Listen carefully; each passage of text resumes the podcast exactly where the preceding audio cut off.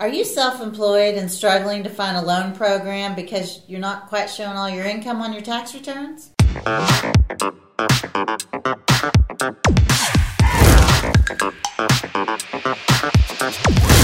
Well, we have Stacy Flanagan and she's with Angel Oak and she's here to discuss some creative programs for us. Thank you, ladies, for having me. I appreciate it. Love being here with you.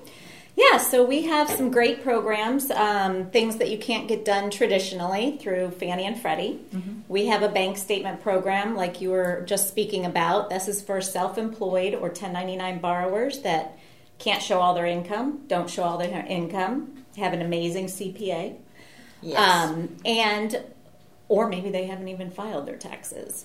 So these self employed borrowers that can't use their tax returns, or maybe they can use their tax returns but are limited to a smaller priced home, yes. we're going to use their bank statements to qualify them. So we're going to use their deposits that they're putting in their bank statements, whether they're using personal bank statements or business bank statements. We're going to look at the deposits going in and use that as their income. So I don't- 100%?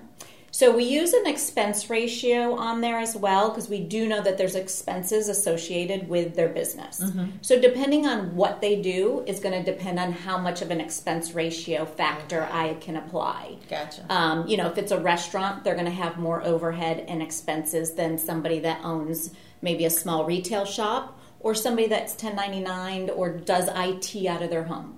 Or so a we realtor, Makes sense. A Realtor, realtor, But has exactly. no, you know, big overhead too. Exactly. So somebody like that, we're going to use a 15% expense ratio, which means I can use 85% Awesome. of their deposits.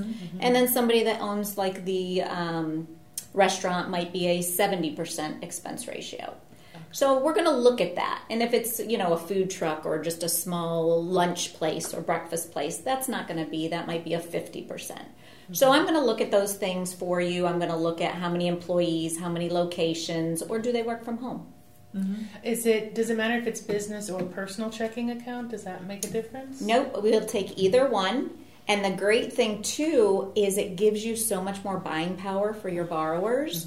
So if you look at their tax returns, go ahead and get their tax returns. See what they qualify for. They might qualify for a $250,000 house with what they claim on their tax returns.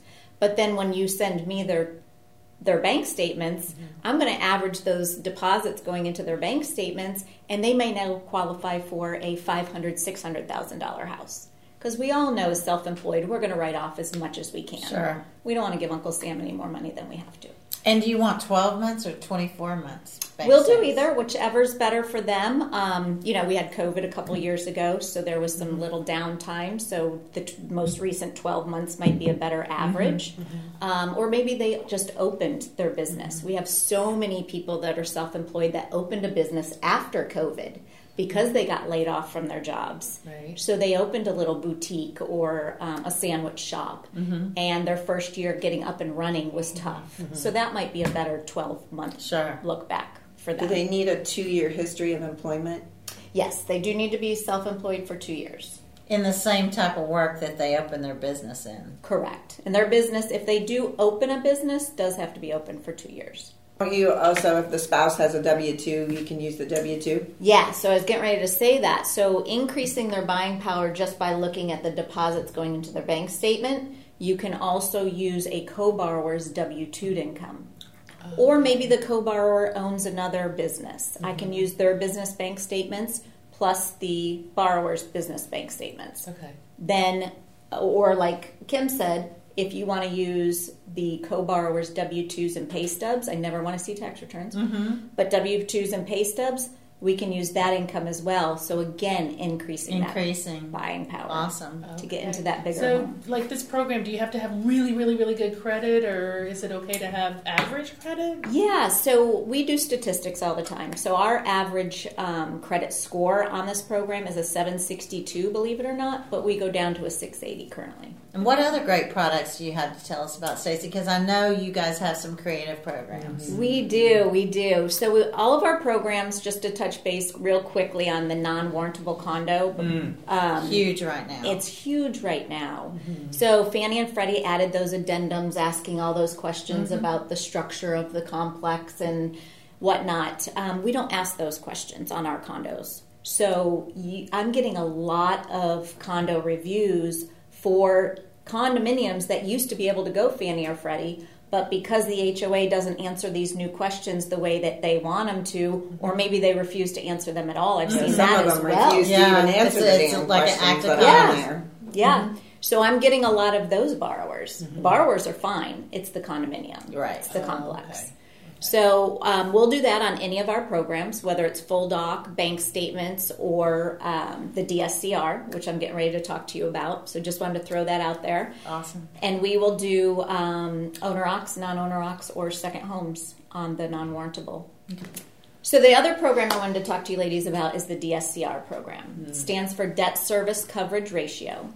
So what this program is, it's for investment properties only. They can be a new time investor. You do not have to have any experience owning investment property. So nowadays, right now, people are wanting to increase their um, existing rental portfolio, or maybe they just want to start getting into renting and start to build a new portfolio. And that's fine. So this DSCR program is a great way to get into this. And what it is is it just covers the only thing I need is the market rent on the appraisal to cover your new mortgage payment. So there's no job, no employment, no DTI on this program. I just want the pro- the property itself to cash flow. And how I'm going to know if it cash flows is when you order the appraisal, you'll order the market rent analysis called the 1007. And as long as that market rent covers your new PITI payment, you're good to go. Do you take out the vacancy factor? Nope. You don't. That's what's really We nice use about this. 100% of That's it. Mm-hmm. great. Yeah. So it doesn't matter what kind of employment they have, debt to income ratio, credit score, credit Yes, score. credit scores is Credit score important. does, debts, yes. But yeah, it's a But great, they have simple to own program. a primary residence. Yes. Yeah, so Dodd Frank says we can't do the no doc loans or no income loans on primary residences, right? Or second homes. Right. So for us, one of the ways that we verify that it's not going to have an occupancy concern is to make sure that they own a primary residence. Okay. So if they rent or live at home with mom and dad, then there's an occupancy concern that this new house being bought under a no income loan could possibly be Primary. a primary residence. That makes sense. Yeah. Well, you've given us a lot of great programs. Um, we can always get a hold of Stacy if you have any questions on any of these programs. We can reach out. We're pretty rehearsed on these ourselves because we do a lot of business with these.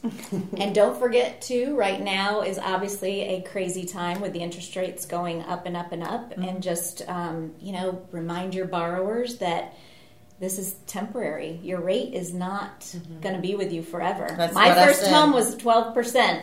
Yeah. Mm-hmm. I bought it on a SIVA, Stated Income Verified Asset Program. I was 22 years old. I had a 12.5% interest rate. Wow. Mm-hmm. So as soon as those rates start coming down, people are going to refi. Exactly. And you know, Mm-hmm. if you love the house, what's the saying? Marry the house, date the rate. Yeah. Now, do Exactly. your programs have prepayment penalties? Just on investment properties, Okay. owner ops and second homes, there's no premake. So when rates do go down next year, because we're going to be power positive thinking, Yes. We rates can do go down, refinance. we can refinance Mm-hmm. them. 100%. And do they have uh, they have to have the first seven months payments made? Do you have any type Six of months. six months? Okay. Yep. So there is an early payoff penalty, but not a prepayment penalty. right, and Exactly. even on the investment properties with the prepay penalty, Mm-hmm. they can buy that down to a one year or out completely Okay. Mm-hmm. if they don't want it, n- thinking that rates might come down. You know, as early as the beginning of next year. Mm-hmm. We hope. Okay, cool.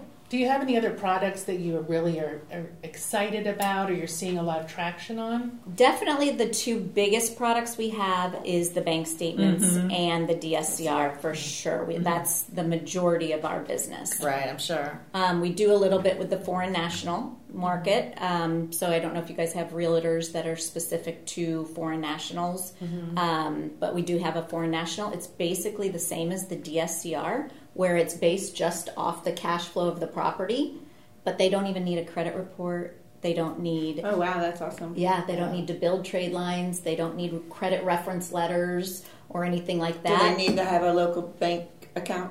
so they do have to put their funds, their down payment, uh, the funds used for closing, and their reserves into a U.S. account 30 days prior to close. Perfect. Well, that's not bad. Yeah, Oh, that's good. And how much down payment requirement? 30% on that. Okay. That's not Awesome. bad either. It No, really isn't. no, and they need nothing. Wow.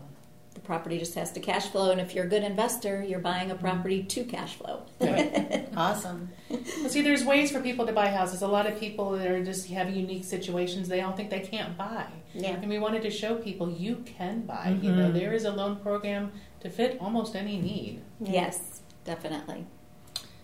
A lot of great programs. Just give us a call if you have any questions, and please follow us on Facebook at Mortgage Chicks with Hot Tips.